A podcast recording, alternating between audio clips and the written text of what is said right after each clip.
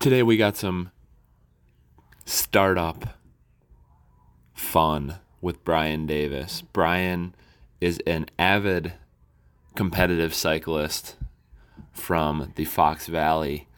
And at the time of this podcast, he had just launched a Kickstarter startup, essentially. He created these performance socks using alpaca wool uh, called Follow Hollow, was the business. And yeah, we talk a little bit about entrepreneurship, a little bit about Follow Hollow, and a little bit about his lifestyle. So I hope you enjoy. Three. What's up, friends? What's up, friends? We're back. But why not? But why not? Hey, we're here. We're live, friends.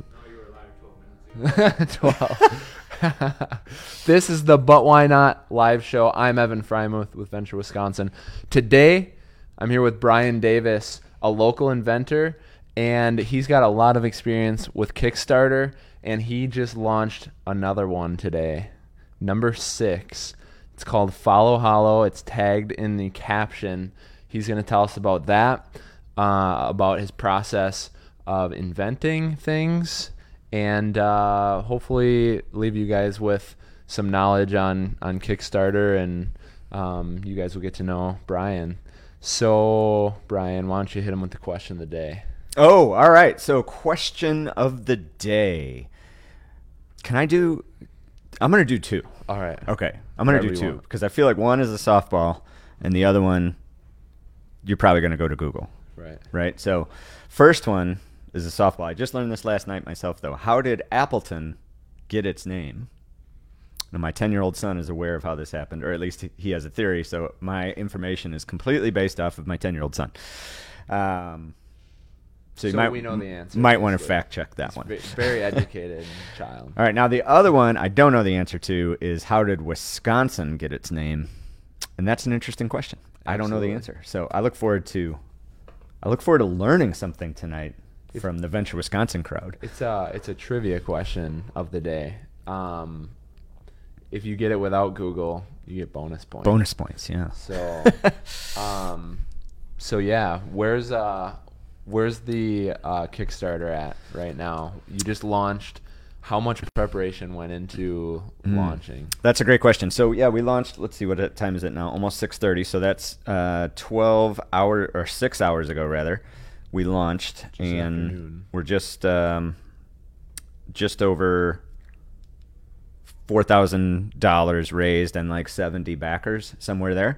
So that's pretty great. I feel really really good about that. And then to your other to the question of how much work went into it, it's kind of an 80-20 situation. If you're going to launch a Kickstarter or any sort of crowdfunding campaign, GoFundMe, Indiegogo, whatever, if you want it to really be successful, 80% of the work is ahead of the campaign and 20% of the work is during the campaign and then there's another 100% afterwards to get the to The- get the rewards actually out to people and all right. that. So, yeah. Right, to actually do the work. To do the work, right. right. nice. Have you ever seen anyone do it any other way other than 80 um no I guess Probably. I mean, it's yeah. There's obviously been thousands, but the, right. Th- there are people that, that have large audiences and they can just sort of schlock something together and Sure. hope for the best. So if you're a large YouTube channel or a large Instagram following, you can throw something up there and it'll probably work. But for most people that I talk to uh, that ask me my advice or opinions or um, insights into doing a Kickstarter or any sort of crowdfunding campaign, yeah, it's a lot of work. It's a lot of work. What surprises you the most about Kickstarter as a platform? Because there is that big gap between if you and I were to start a Kickstarter and if uh, Logan Paul were to start a Kickstarter. Yeah.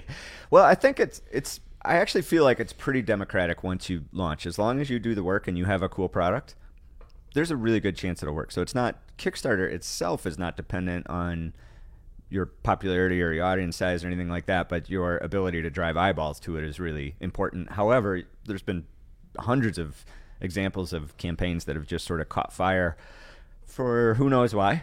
Yeah. and it's it's worked out well for them. And then kick, if Kickstarter as a company puts your page on the front or puts your campaign on the front page, that's obviously a huge, huge thing. Yep. And it just you know it keeps pick that? growing.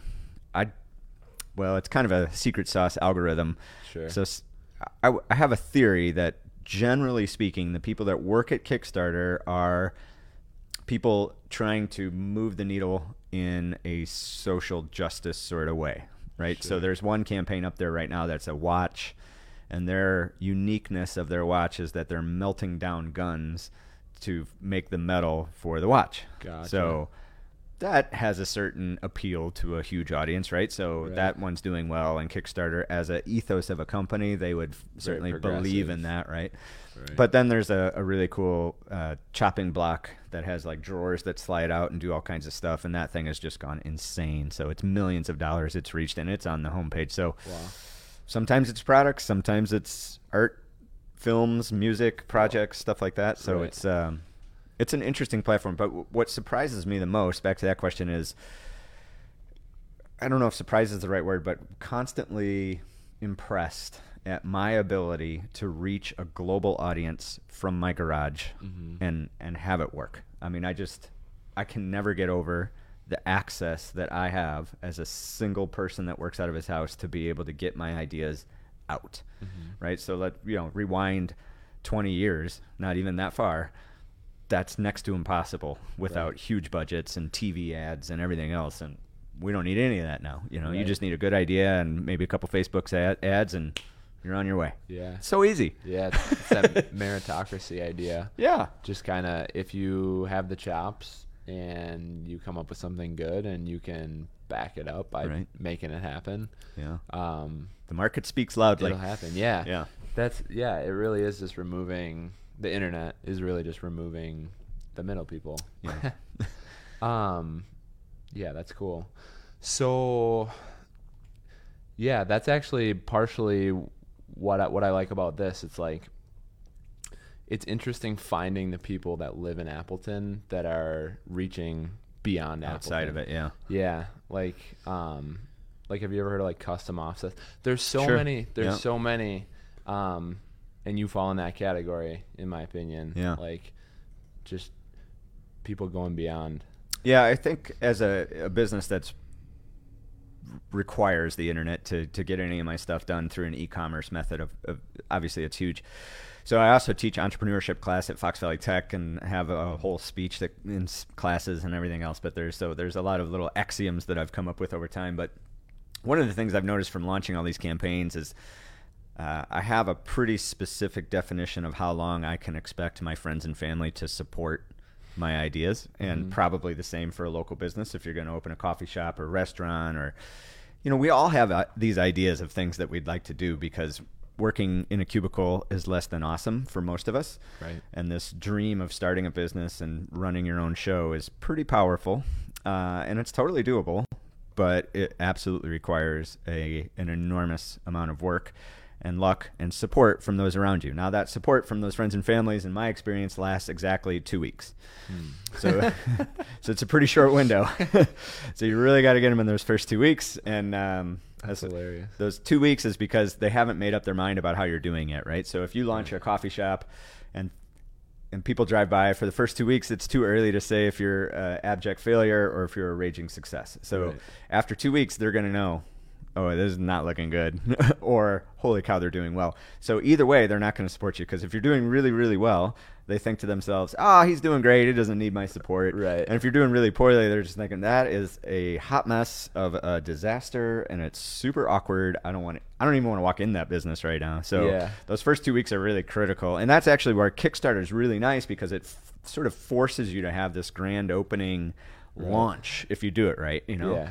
And um, in my experience teaching other small business folks, they sort of just roll into an open and they don't necessarily make it a big deal. And it, it, Mhm. it usually works a lot better if it's a big deal. Yeah. So obviously we do promo for local businesses. Yeah. One of our best video series is new businesses that just open. Yeah. Um, well, usually it's within a year of them opening, but Yeah. still new.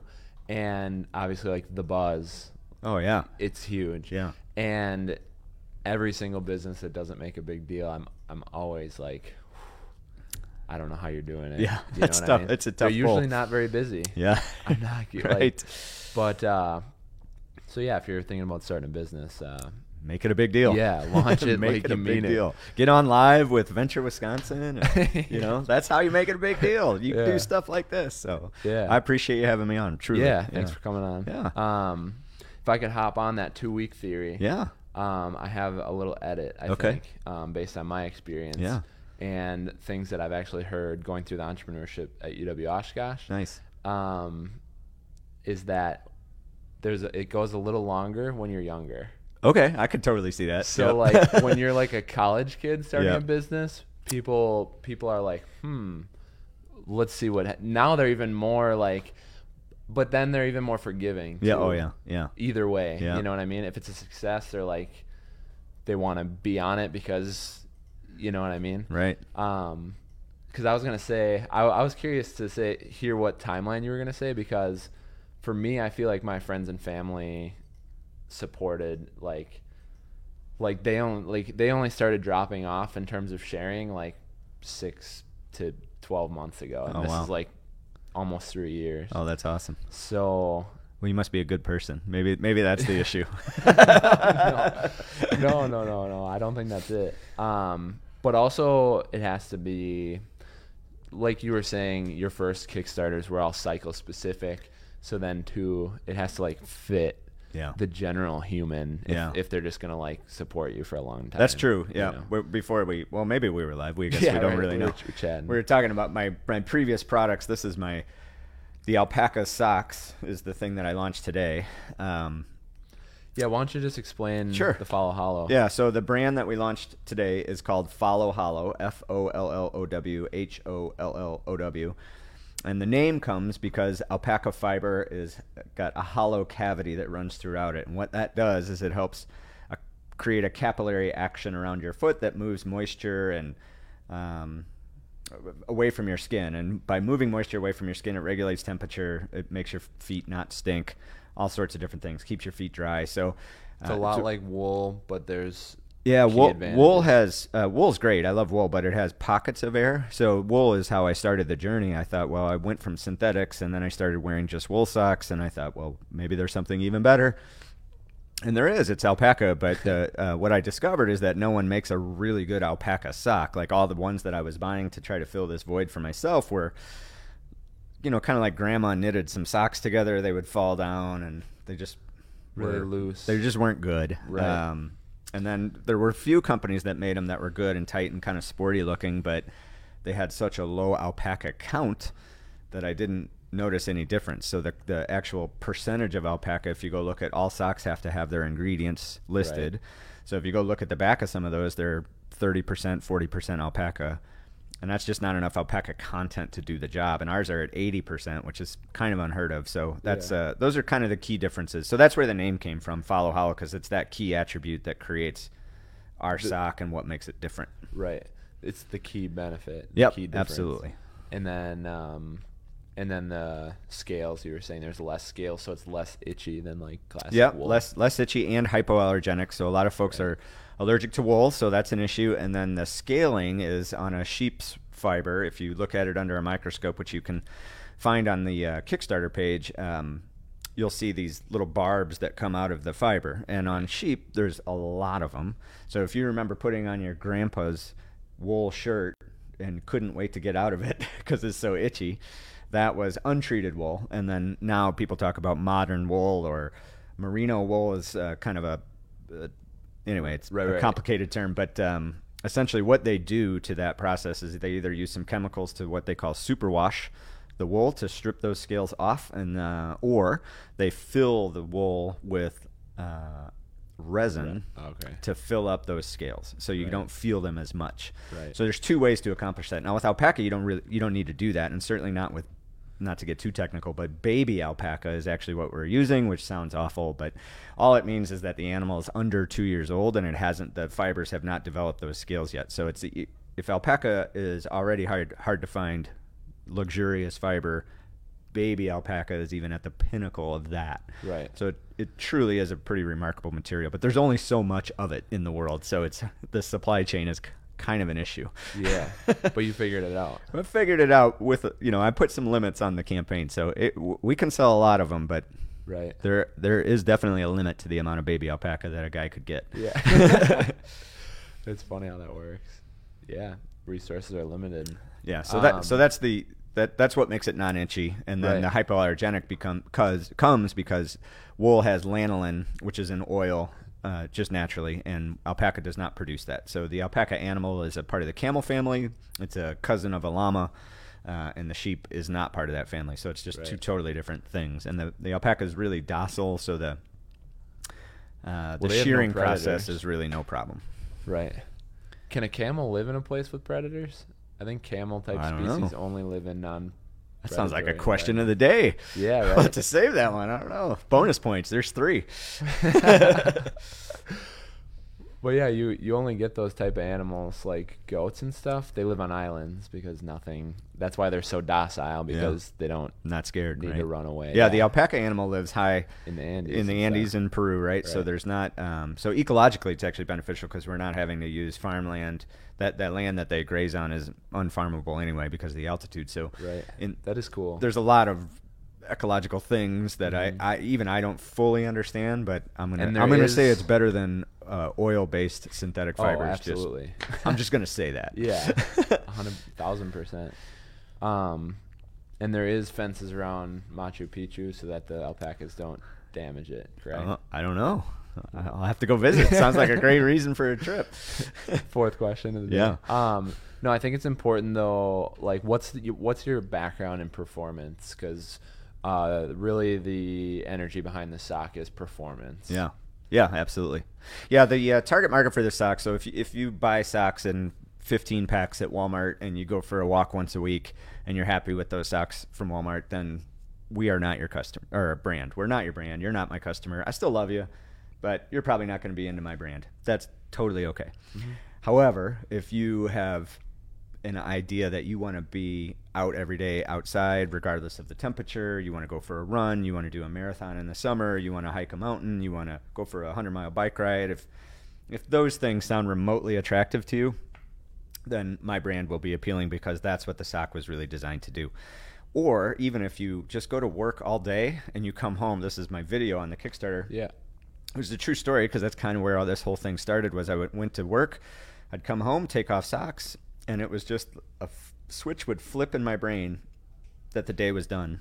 So i would miss workouts like crazy and and i don't want to do that. I really want to make sure that i'm riding my bike and Right. fit and it's a huge part of my life. So that wasn't going to work. I had to find a, a and honestly i had to find a solution to that. So i got rid of wearing dress socks and i started wearing cycling socks to work. And my theory was that if i could just go straight to putting on my cycling shoes and not take off my socks that that would be one less hurdle to get out and do the exercise Right. or go for a run or whatever it is right so so that worked but then i found out that that the cycling socks or sports socks really weren't any better than dress socks after a long day at work they'd still be pretty nasty mm-hmm. so I started wearing wool, and that's you know I'm I wonder if something's even better than wool, and yeah, Right. alpaca. So th- so these socks, you know, the, the whole concept is you wake up in the morning, you throw these on, go to work all day, don't change your socks, go straight into your workout, or vice versa. If you work out in the morning, go straight to work. You, you might want to shower. I'm not sure about your situation, But, but the socks won't smell. Though, the socks do not so- smell. So I've um, there's one guy that I, I sent out some test samples of the socks. You know, I did a little run to make sure we can produce them, make sure everything works right, make sure Right. they don't shrink like crazy if you wash them,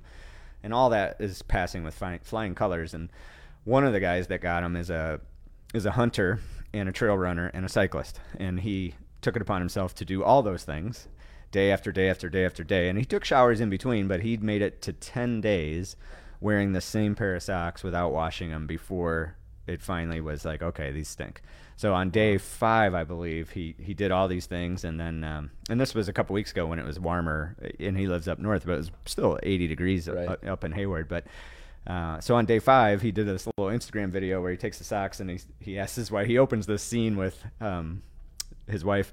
How long have we been married? so he gives her the socks and has her smell, and she is so reluctant to be participating in this activity, Right. but she's a trooper and does, and she says, yeah, nothing. So after five days, no smell. I mean, that's Yeah. it's really neat. Like if you think is about it from a travel sock perspective, I have a buddy now that's out on a business trip for four days, and he brought exactly one pair of socks, which are these. Yep. And it's just nice to know that you could do that if you have Yeah. to. You know, just one one thing of socks and you're so I forget stuff when we go on trips all the time. I'm notorious for that. Paula always my wife Paula always says like you are you need a list for everything that you do in your life. Your brain is so lost Yeah. and socks are one thing that I forget all the time. So, Sure. um, you know, purchasing socks on a trip is something that has happened plenty of times in my life. so, but now I don't have to. I can wear one pair of socks for five days. I'm all good. Nice. Yeah. Yeah. Just don't take them off. Yeah. Shower well, I'll shower, Yeah. right? Then shower with them. Yeah. I, I haven't tried that. That's- That'd be a good test. I'll have to try that. It moves the moisture out Mhm. anyway. They'll dry out eventually. yeah. Yeah. Yeah, I can definitely relate on the like I need a list. right. Yeah, I've had to buy chargers on Yeah, oh yeah. before. Yep. Been there. Been Yeah. there. Um, so I did a mini test of my own. I didn't go that long. I um I did two days in a row. oh yeah. I gave you a pair. Yeah, Right. Right. Yeah, yeah. Um, and yeah, they don't smell. I I did a workout and then I did my like morning walks. I've been doing these morning walks and Yeah. I use them and I like them. I Nice. mean, de- definitely comfortable. Yeah. definitely hold up. Yeah. Yeah, Yeah. They're and tough. I yeah I like I like uh like I rewear pants and stuff. Less laundry, right? Yeah, It's a little life hack. Yeah. Exactly. And and another life hack, if you buy a lot, I did this years ago too, and uh, obviously I'm going to do it now because I'll have a lot of these socks in my life. But if you buy one style of sock in mass, then you don't have to do any mixing and matching of socks. It's all the same sock. Any pair will work. It's great. Right. what uh okay, so let's go to Kickstarter. So um have they gotten easier every time?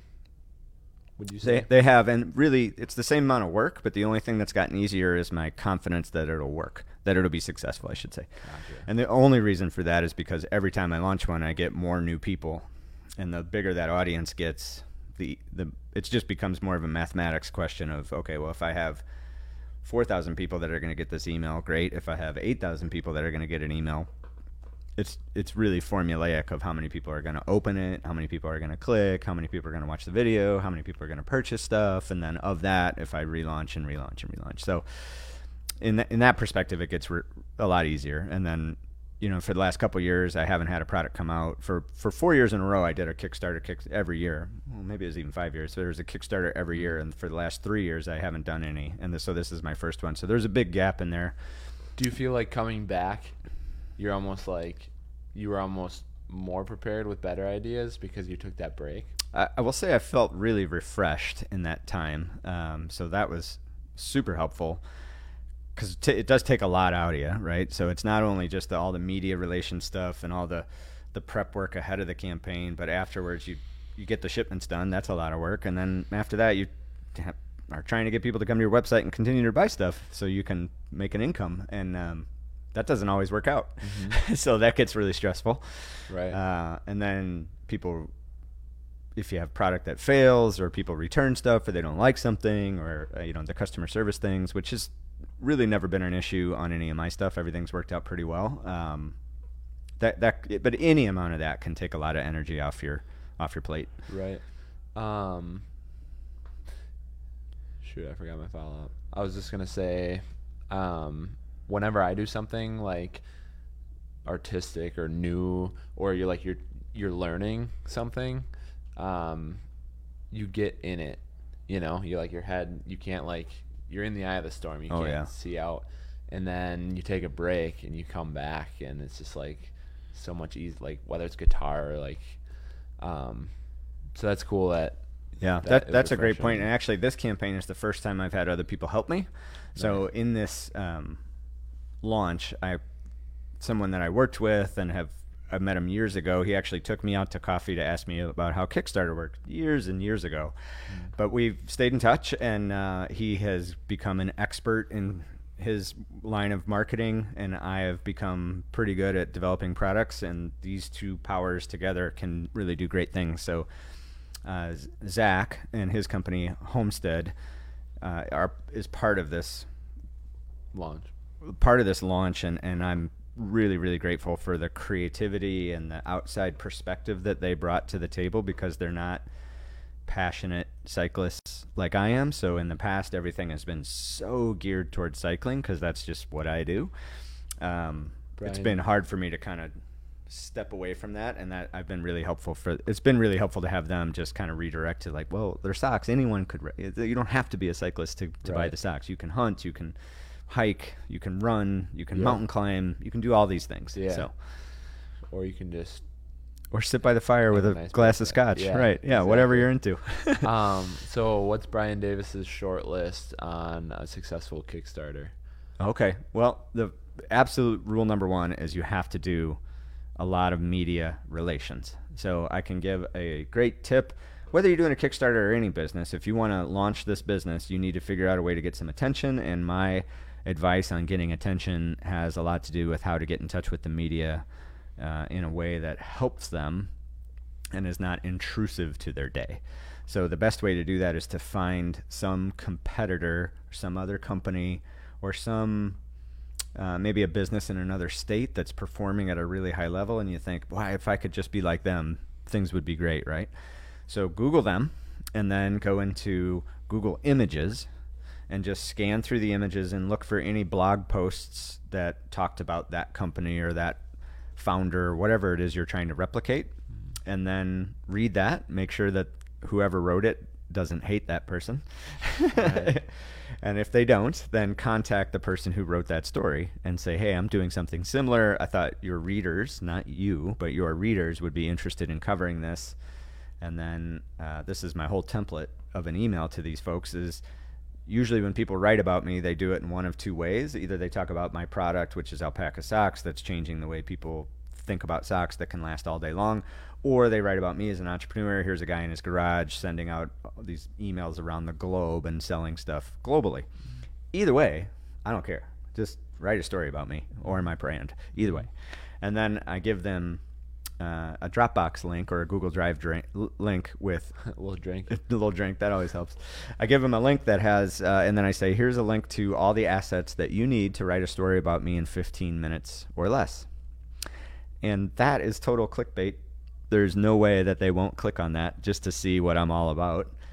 And then i deliver. So i have press releases i have sample articles. So this time this is the first time i've done this but i paid a journalist a freelancer to write an article about this project, uh, more about alpaca and less about my particular brand. So it's a little broader. And then I put that out to my media folks that they could copy and paste or get inspired or come up with ideas or whatever the case was. And it already worked. My one of my first reviews used a chunk of that. I used a chunk of my fact sheet or FAQs. He used a, uh, a chunk of my press release. Like and the images. All my images are in there lifestyle images, product images, alpaca images in general.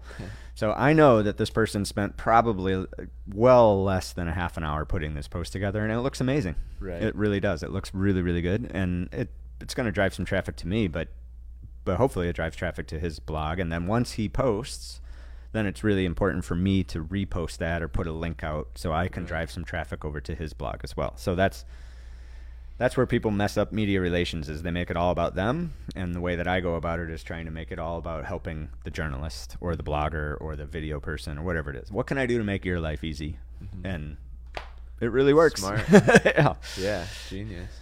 Um, and that you would say, go back to 80-20, that's probably eighty percent of your. yeah easily yeah almost all my work ahead of this campaign was just hours and hours and hours and hours of outreach to media Yeah. shooting off emails uh, Isn't that- it weirdly fun? It, it is, When you get the when the responses are awesome, like oh yeah, that sounds cool. Send me that because my product in particular is low cost enough that I can just send them out, and uh, so I just ask them, hey, what's your shoe size? Because I'm I kind of need to know that, Right. and uh, that's a good excuse to get and necessary to, to get their email address back if I reached out like p- potentially through LinkedIn or, Instagram Facebook or or something like that or right. Facebook, right? Like eventually I want to get it all over to email so we can have a, a more uh, trackable conversation. Right. So Yeah, I guess if it's if you're reaching out to individual journalists, LinkedIn and Instagram makes more sense. Yeah, you know what I did this time is uh, this is definitely an inside. Uh, see, Twitter would be awesome, but I, my brain just cannot figure out Twitter. Sure. I mean, I have tried, and I don't, Sure. I don't get it. I, re- I like, I do Yeah. not get it. I don't know. I, every time I open it, I'm like, I'm gonna do something stupid, and I'm gonna be on the news. I, I don't know. I don't know how this thing works. Twitter, Twitter, Every other platform, newsworthy. not intimidated, but Yeah, but Twitter kind of frightens me. yeah. What were you saying? So so I've reached out. Oh, so I did a Google search, or I'm sorry, LinkedIn search for people that are that have outdoor uh, freelance writer in their bio somewhere, Right. and then I started just looking through them. Well, who have they Yeah. done freelancing for? Oh, here's a guy that wrote for Outside Magazine and Men's Health and Yep. Men's Journal, and like this guy's perfect. So I'm gonna reach out to that person through LinkedIn, and then he might be able to shop that story around to five or six different That's so smart. magazines and Literally, um, and like- it, it was it cost me a free sock and an email. Right. Cool. yeah, especially when this is how you. It, this is how it works. yeah, I mean, it is how it works, day, right? Yeah, and they're happy to get it, right? It's not. I mean, they they need some. Uh, this is what I always people mess this up too and with. product. the content is the key, right? So Mhm. uh, imagine you're. I always tell my classes, imagine you're a journalist. You wake up that morning and you have to write a story. Crap! I don't know what I'm gonna write about today, right? Like that sounds hard to me. Yeah. And then you get to work and you crack open an email like, "Hey, here's everything you need to write a story in 15 minutes." Sweet. I'm Yeah. gonna do that and then go do other stuff for the rest of the day. I mean, I know it doesn't work that way, but Right. in my head it works. They'll look way. for the next story or Right. whatever, but helps them get to where they want to be faster. Yeah, yeah. Yeah, it's awesome. Um, social, like, there's really no excuses. Like, social media accounts are like, it's like human search engines. Mm, yeah, know what I there's mean? there's a lot of ways to get in touch with people. Absolutely. Yeah, exactly. Like, that's when people talk about like pros and cons, or like, oh, I hate Facebook, or I hate this, that, the other. Um, like pros and cons are pros. They highlight the best of human nature. They connect you faster. Like they remove friction. They allow Mhm. you to talk to more people. Cons. They reveal the worst of human nature. That's you true, see, right. you see more negative news. It gives people a faceless chance to attack people. Whatever. Yeah. But like, go for the good. You know. Um, w- how Venture Wisconsin got started uh, was a smaller version of that. Instead of going global like you, because you have a global product, if I did a video in Green Bay, Green Bay got typed into Facebook, and I went to pages, and I would message them like, "Hey, just made a video about this business in Green Bay. I think your followers would and like to see it." There you go. Yeah, and I gave them the caption It's if perfect. they wanted to use a caption. Yeah. So I'm It's- with you. Yeah, it's, a that. good- I mean, good it's that hustle, right? It's the hard work, and Yeah. and and it's not even. I mean, you're really legitimately trying to help people. I know you try to help people. Oh, for sure. I try to help people. I want people to have better bike tools, better bottles, better balaclavas, better socks, Right. and I I feel like the stuff I comes up with, I come up with, helps me as a human have better stuff, Yep. and maybe other people want better stuff too. So it turns out I've been right most of the time. If I like stuff, there's a good chance they'll like stuff. So it's not bugging them or selling them or anything. It's just like, hey, I love this thing. Maybe you'll love it too. If you don't, that's cool. Yep. But Exactly. so far, a lot of people think it's cool. Yeah. yeah, that's the key. Well, so the key, the, so it's like 50-50. It's like half hustle and effort, and then half talent and product. Yeah. You know what I mean? Yeah. It's like uh, you can hustle all you want, but it's only it's only gonna get you half Yeah. the way there. Yeah. Yeah. Hard work and opportunity equals luck every time. Right. right.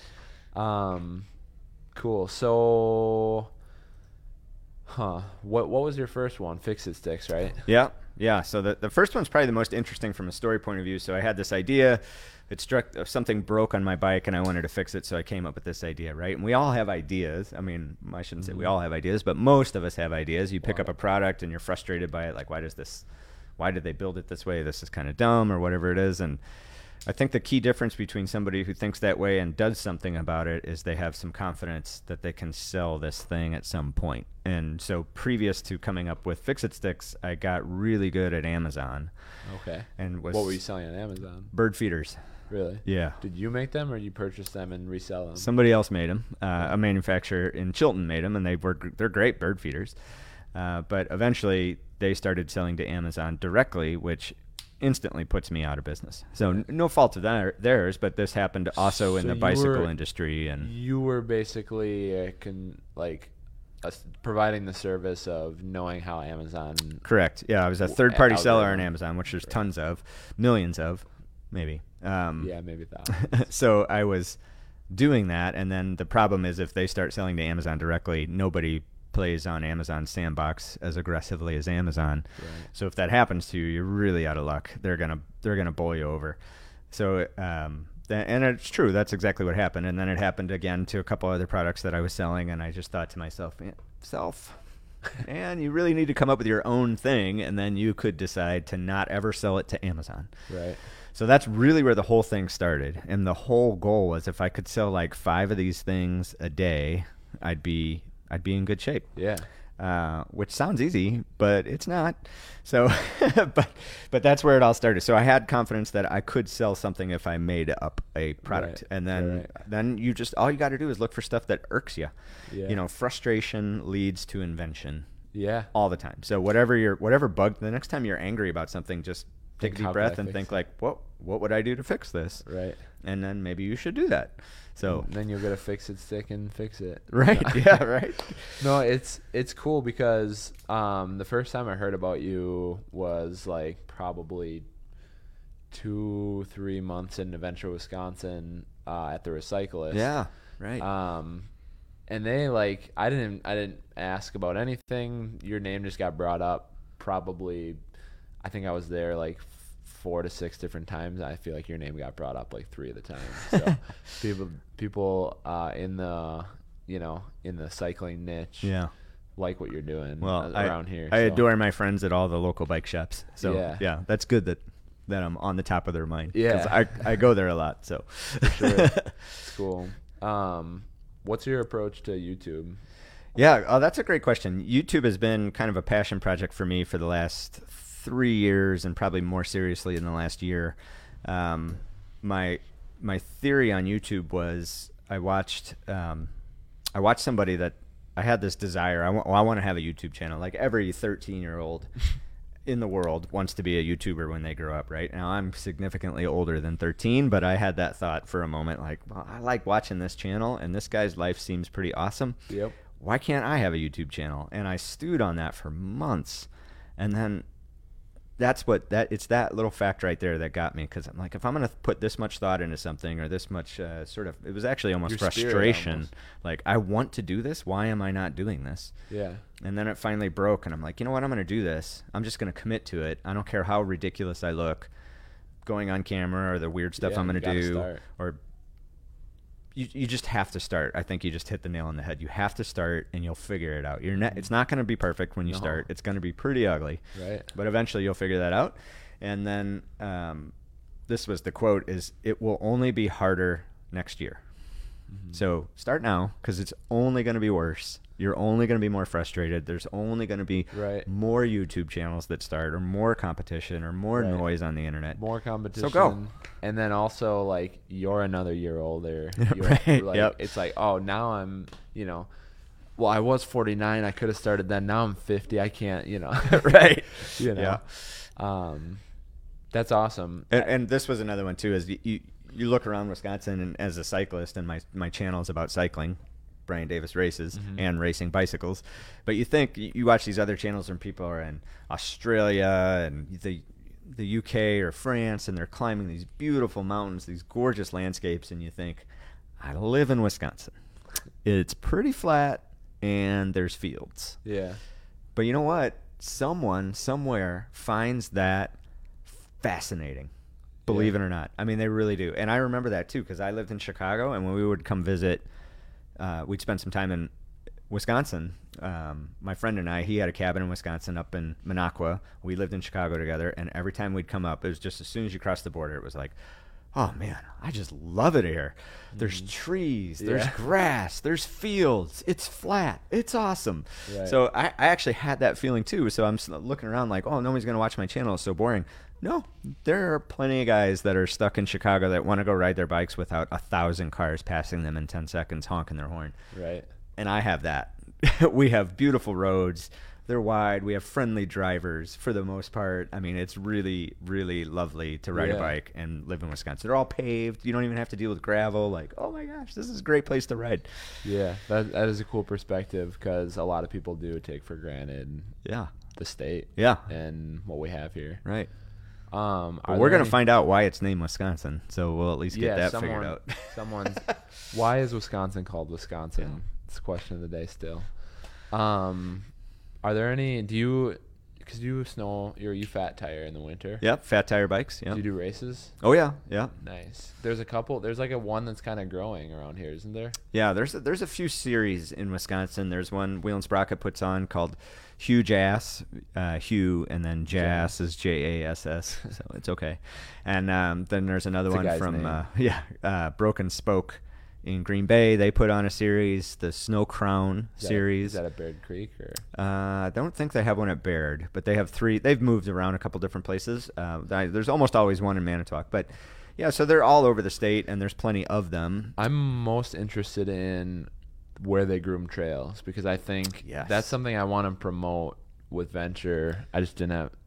I guess I just didn't. Yeah, yeah. make The, it happen. the but- most accessible place to try uh, snow bikes or fat tire biking is Reforestation Camp in Green Bay. Bay, right I, by the I would guarantee that. So they'll do a little loop of grooming. They have rental bikes available. Like they're really turning the corner to do a really nice job. Um, that's there's a there's plenty more, but that's the one I'll leave you with as being probably the Okay. easiest place to. You know, you're a family with wife, two kids, and you want to go rent bikes for a week or for a day and just experience that. It is awesome, and you will have a good time. And I think you you hit, made a really important point that if you're going to try snow bikes, make sure it's on a groomed trail. Otherwise, Right. it is absolutely miserable. You will hate every second of it. it's brutal. But Yeah. going through ungroomed snow is not fun at all. But Yeah. a groomed trail is A blast. otherworldly. How much fun it is. That's So, cool. Yeah, I still have yet to try it. it's fun. I think the first time I reached out to you was about I think you're right. about doing that, and then it just never came to We'll fruition. we'll get you a rental Yeah, bike and yeah, we'll get it. out. That'll be fun. Yeah. Um, do you ever do mountain biking around here? I do some mountain biking sparingly. It's not my, my passion. My passion are the skinny tires, the Mm-hmm. road bike stuff. I love that. I, I like mountain biking. I'm just not as good at it as Sure. as road biking.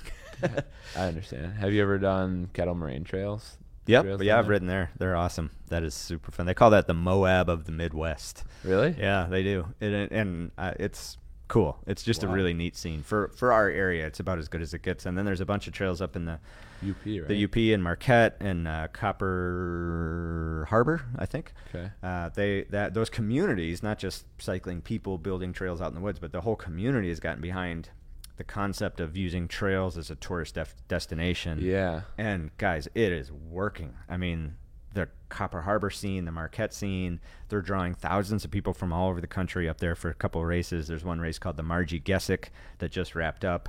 It's the hardest mountain bike race in the world, they would say, and I would agree.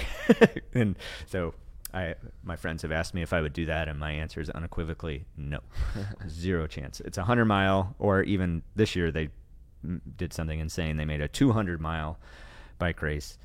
There's a 100 mile bike race. There's a 50 mile version, a 20 mile. So they have something for everybody, but they're they're pretty hard trails. Seems like a good move. Yeah, yeah. They're they're they're building a mom, um, they're building a movement up there through the whole community. And it's really really fun to watch. It's the 906. That's their area code 906 Adventure Team. If you find them, what they're putting out and what they're doing for kids in that community is truly special. It is really cool to watch. Just kind of like onboarding them into something where they can like develop a skill at something. Yeah. Well, there's so many kids that they don't fit with baseball, they don't fit with basketball, they don't like wrestling, or whatever the case is, or even if they do like those sports, bikes are just. It used to be so ubiquitous for every kid to have a bike and go out for hours and hours and hours, right? And it just that doesn't. It's harder to pull off anymore. I have two kids. If my son came to me and said, "Hey, I'm going out for a bike ride," and came back three hours later, I'd be significantly concerned. so, but when I was 10 years old, that's exactly what I did every weekend. And it's no, you know, I'm not trying to make a knock on society or anything like that. It's just that's the truth. But nothing has changed in the kids. They still want to ride their bike for hours and hours and hours and, Right. and go exploring and build a fort out in the woods. And like everybody still wants to do those things. It's just, it's become harder to get them done. I think so. Yeah. It's interesting. That's like a whole nother could dive deep into that. Oh yeah. But um so they so Kettle Moraine specifically they call it the The Moab, Moab of the Midwest. Yeah, there's two kettle systems. That I think there's the North Kettles and South Kettles, and the South Kettles by are- Milwaukee. Yeah, between Milwaukee and Madison. Um, Yeah. Like water. Oh, I can't remember the name of Watertown? town. Something like that. Yeah. So they in that area, Oconomowoc, near Oconomowoc. Uh, in that area, that's the the Moab of the Midwest version. The northern ones are there's some trails there, like Greenbush outside of Fond du Lac, That's things like that. And that's okay. Those are really rocky. They're, Okay. they're not as much fun, but they're still great trails. But they're just not. Dang. Now it makes me want to go down to the Southern Kettles. Yeah, the And It's like a five dollar trail Yep. pass or something. Yep. There's So you know, on a nice day in the summer, there's hundreds of cars in the parking lot. Everybody's riding their bike. Everybody's having a great time. So Yeah. it's a lot of fun. The Emma Carlin Trail, if you're looking to Google it, there's a Emma Carlin Trail. That's one of the two that I remember. There's two big systems, and then there's a connector. I think I'm sure someone's going to correct me until the cows come home, but That's fine. as long as they tell us You'll find how 'em. Wisconsin got Yeah. its name. yeah, We're good. right. Start there, and then you can correct me. Awesome. So what? Okay, so I asked you this when we met a couple weeks ago, um, and it the question popped up in my head again. I was like, oh yeah, I already asked that. It's the the four hour work week, Mhm. the Tim Ferriss. So is there something in your past before that book that got you interested in the Amazon selling and like the uh, basically internet arbitrage and the invention stuff? Were you always a tinkerer, or was it kind of four hour work week and like maybe some creative thoughts that you always had that just kind of pushed you into that? Yeah, I always tell people I'm not an. I mean, I, I I don't love the term inventor, but I love the term entrepreneur because I'm an entrepreneur first, and sometimes I invent stuff. Like alpaca socks is not an invention, and I'm not claiming it to be. I do have a patent for Fix It Sticks. That's a true invention. That was a different way to approach things. Some of the other stuff somewhere in between, right? But um, but entrepreneurs first. So this sort of culture of side hustle is something that I fully embrace. So to answer your question, the thing that drives me toward that is I absolutely hate being told what to do. Have it, has it always been that way? It has always been that way. What kind of music So- did you listen to in, Uh, your, in your youth? I was never super into music, so No? um, probably more hip hop and rap than anything else. I guess if I had to pick, and certainly now when I go on a bike ride, that's pretty much all I ever play. Um, what about? Did gr- you listen to comedy or watch TV or? Um, no, I could not not a ton. No, it was Really? just being told what to do. Always struck me as awkward because I felt like even if I agreed with what I was being told, I didn't quite agree with all of it. So there's like maybe a different way to get the job done, and I felt like I always wanted to express how I wanted to do things. So it's my parents were gave me just enough room to to do my thing and still put a good head on my shoulders. So they did a great job with um, kind of a a handful of a person to deal with. and I feel I do feel badly for my wife because she's stuck with this person who doesn't want to be told what to do all the time. And um, but I've gotten better at her over time, I think.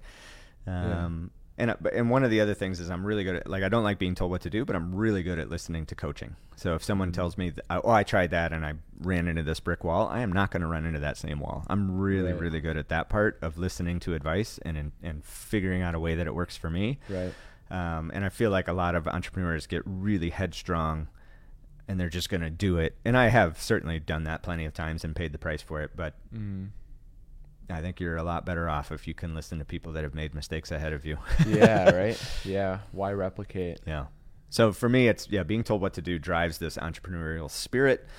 It makes it difficult for me to sort of be a, a corporate worker because the, the corporate world uh, values that greatly. Even um, frequently, they say they don't. They'd like more independent thought or more entrepreneurial thinking in their boardrooms, but their hiring practice don't practices do not reflect that at Right. all. So it's if you're, you know, and I have a college degree and all the stuff that I'm supposed to have to to do all these things in corporate America, but my experience with corporate America has been. Uh, dodgy but i love i love being in the garage and coming up with my own stuff so Yeah. that's that's Well- my path for now and i'll try to do it as long as i can so it's really important that you back the Yeah. the stock campaign because Yeah. without that Check Uh, out Follow yeah, Hollow. I might end up in a cubicle. So we nobody wants that. I'm glad. Uh, I'm glad you've been producing some some things that are working. Yeah, so. I'm excited for the the socks because again, it, it affects everyone. All a lot of the other stuff is so specific to cycling that it's hard for the average person that goes out hunting or something that's unrelated to cycling to kind of get a vibe of mm-hmm. what I'm doing. But you know, if if you're going out deer hunting, if you're going out turkey hunting, archery, hiking, climbing a mountain, skiing, snowboarding, all these things can use great socks and. Mm-hmm. These are really, yeah. really good We socks. They're really good. Like no BS. They Yeah. they absolutely deliver the goods. So I'm I'm really hoping that once they get out in the world, my my job of marketing becomes super easy because Mm-hmm. my my stated goal on the campaign is I want to build socks that are so good you have to tell your friends about them. Mm-hmm. It's kind of like a it's very similar to a Yeti cooler. Mm-hmm. So the first time I heard about a Yeti cooler, some friend of mine was just raving about it. Man, it keeps ice cold for, for four, five, six days. It's incredible. I'm like, how did they pull that off? You know, and then you Right. start seeing Yeti stickers on the back of pickup trucks Yep. or wearing hats that say Yeti, and you're just like, dude, it's a cooler. Yeah. Like, wow, how did you get that passionate about a cooler? And and I think it comes down to making a product that blows people away past their expectations. You. That's my goal. Um, you should consider doing your media outreach that you've been doing in the hunting industry. Yeah, yeah. Fix It Sticks has actually pivoted into the hunting world, and it's done really, really well. And the sock stuff, when I did that outdoor freelance writer uh, work, a lot of those folks are more in the shooting and hunting side of the world, or Okay. fishing as well. And that outreach has gone well. And so there was a guy that did. He wrote back to me. He's like, "Yeah, I wore him on a 26-hour flight to Bali, a 13-hour k- a kayaking trip, and then he was going snowboarding. So that guy's great. And then m- that guy that wore him for 10 days straight was hunting, trail running, cycling. Um, somebody wore him the other day, uh, deep sea fishing. And I got good feedback from that fo- person as well. So they, they work really well in, in hot weather too. Yeah. I, I wore them in 85 degree heat. So not to like they don't solve all the world's problems, but Right, right, right. I'm just thinking like, how do you get follow hollow underneath Yeti, like on someone's pickup? yeah. I feel like right? That's the goal. If I if I'm Yeah. driving down College Avenue and somebody puts a follow hollow sticker on the back of their truck and I don't know whose truck it is, that'd be sweet. that's gonna be a good day, man. Yeah. that Hell is gonna be a good day. Um, for real though, like if you could get some influ- like the right influencer, like Right? so, um, I was doing some masonry work earlier today, and I was listening to Joe Rogan's podcast, Mm. and his he uploaded one while I was on the car ride back home, and it was Cameron Hanes, and he's like a big bow hunter, Oh, like yeah. with a huge following, Man. probably in part because of Joe Rogan having Yeah. him on his show all the time, but uh, like if you could get him to wear them, Yeah. that'd be That'd be awesome. Yeah. So I don't know, something to think. Well, if anybody knows I'm sure that you're guy- doing it. I'm sure you're doing it. Or someone like him, let me know. Yeah, right. I'm happy to send out a free pair of socks for testing. Sweet. So really quickly, um, why don't you grab those products? And what's your website? All right, so the socks are on. If you, the easiest way to find the campaign is followhollow.com. Uh, so this is a prototype of the packaging. There's a little safety pin over there, but you can get a sense of what it's going to look like. Looks great. It was designed here. The packaging was all designed by another local entrepreneur in our area, Dane. Dane Roosh. Yep, Yeah. he designed it. Did an amazing job. I saw that on LinkedIn. Yeah, and then um, We went through uh, the accelerator at Oshkosh at the same time. Oh yeah, when he was doing Pixie. Pixie. Mm-hmm. I thought it was Pixie. Yeah, Pixie. St- I have Fix It sticks in my hand. I was like Pixie sticks. Like Pixie that's sticks. candy. Yeah, no, not quite. Um, but yeah. Anyway, yeah, I saw him post. Yeah. Uh, that he did the packaging. I thought that was cool. I was super impressed with what he came up with, and Yeah. and I'm just in love with the packaging. And this, there's a whole. I mean, I could go on for hours about packaging because that's something I completely butchered in all of my previous products. Is the packaging? It is so hard to get right, but I'm super excited. A great product, great packaging. Like Yeah. these things are coming together. Yeah, so for it's gonna be good. yeah.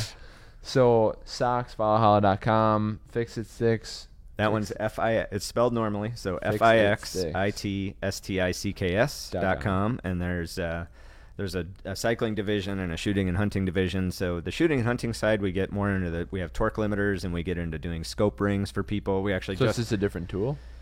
Well, that uh, there's additions to that tool that are Gotcha. accessories that go with it that allow you to do, tighten scope rings to specific torque and things like this. In the in the shooting industry, we we don't have the ability to do it in the cycling industry, which is why we don't have the torque limiters over there. But in the shooting hunting side, we just won a government contract, um, so our tools will accompany the special forces sniper guns that the government is buying for 2020. So all of them will include fix-it sticks. It's not a huge volume, but Sure. but what a feather in the cap to be chosen as part of that contract. That's really really cool. I'm super excited about you? that. Uh, it was actually the the gun that's involved in that contract. That manufacturer approached us to accompany their scopes because they want to get the torque right. Because all it takes is one soldier to over tighten it, and it blows out a very expensive piece of equipment that's on Right. top of the gun. So uh, having that torque correct is really really important. And That's so cool. and so they tested our product a bunch of times, and we sent them out to the Navy SEAL training units and things like that. And just like, oh, how cool is that? Something that was rattling around in my brain, or at least a brand, You should send that to be able to to be able to as media. help people accomplish a pretty important mission is like Yeah, that's pretty neat. you should send that out as media. yeah, we just got awarded that, so we haven't had a ton of time to dig in with You quite, gotta- quite yeah, what we're going to do with that information. sure but everything but yeah, it's awesome. locked down and stuff.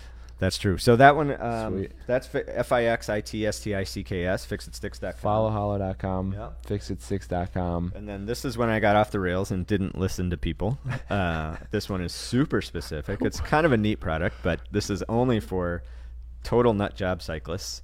It's called backbottle.com. Do you ever get some crazy feedback that people love it? People? Lo- yeah, people love it. If you if they buy it, they love it because Right. they would never buy it unless they knew exactly why they needed this in their life and they've experienced the problem just like I did when I created it. And they're like, "Oh, I need that." Yeah. And then they bu- and then they leave these great reviews.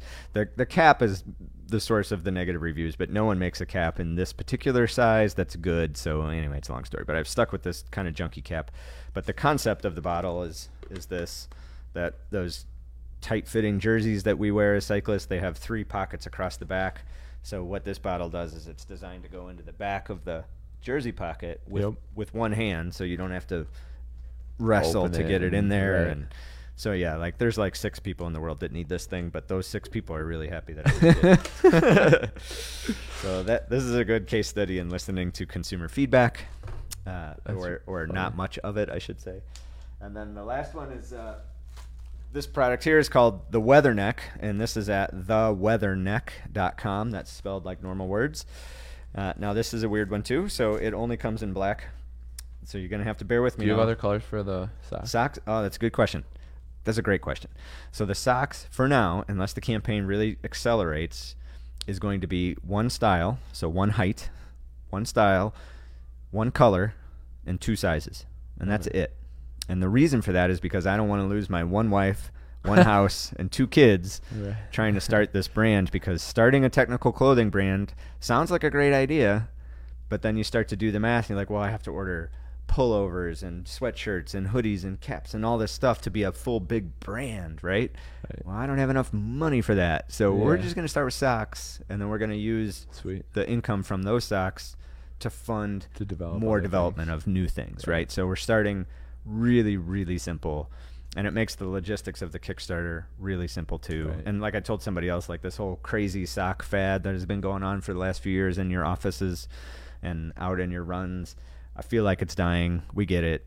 You're very ironic. You have a crazy sock under your suit. Who would have Yeah. ever guessed? You're a nut job inside. Yeah. well, I think that's dying. I think people are like, okay, I'm over it. Let's It just is- wear black, brown, look- and blue socks. you know like done. the bell curve it's like uh for products it's like early adopters and then there's like the chasm of death where Yeah. like most products die and then it's like Yeah. uh what I mass acceptance. yeah, yeah. there's like the middle early and then the Yeah. late adopters and then like the the last 10% is Yeah. like when the product is dead I, I think the whole fad of crazy socks under your suits or It's your entering or your dress death. dress pants. Let's just stop. We're done with that. Like I'm just It's doing you a favor. If It's you think you're ironic or unique wearing crazy socks, you're not. Just get back to basics. Let's go with crazy performance instead of a crazy design. And that's that's what we're bringing to the table. That's funny.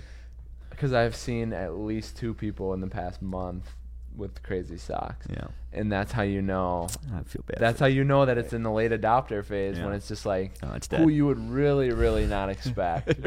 Right. Like, yeah, Yeah. people that like yeah, Yeah. listen to AM radio or something. Like, like, that's when you know. the, the specialness of crazy socks are Right. that- That ship has It's sailed. dying, so. yeah. I like it. Okay, so So this is the last one. the It's a- a weatherneck.com. balaclava. Put it on, yeah. It's not a dessert. It's a it's a piece of clothing. So now this was designed because of the fat biking. So I'd go I'd go fat bike. I know it looks ridiculous. I can't imagine what I look like right now, but it works like crazy. Again, minimal design, crazy function. So this is how this works. There's actually magnets in the back of the face mask or in the back of the hat. And then in the face mask there's I'm sorry, in the face mask there's magnets, in the back of the hat there's metal. And those two things snap together. So you can adjust the size by where you put the metal. Okay. And then when you go for your workout, you get too hot, you can just snap it off. And Oh, you get all this air and oh it feels like heaven. It is Nice. awesome.